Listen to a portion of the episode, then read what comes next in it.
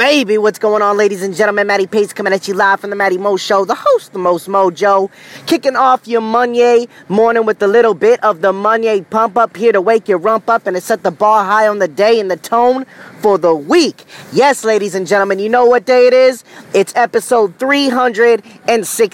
365. That is 365 consecutive days of podcasting, baby. That's a whole lot of Monday pump ups. That's a whole lot of episodes. And right here is a whole lot of dedication. And you know what? I want to lead in this morning with always give each and every day your best, no matter what it is you're going out and doing. Whether it's going grocery shopping, whether it's going to your job, whether it's going to the gym, whether it's playing a game, no matter what it is, leave everything you've got out on the field each and every day, no question. Leave no stone unturned. If you could do it a little better, then do it a little better. Always push your limits, always push your mental boundaries, and always push yourself through the tough times, especially when you are dreading doing something. It's Monday. I know a lot of people make excuses. They don't want to go to work. They don't want to go to the gym. They don't want to do this. They don't want to do that. Let's talk about what you're to do. Let's talk about what's to better your life. Let's talk about what's to give you that extra push, that extra kick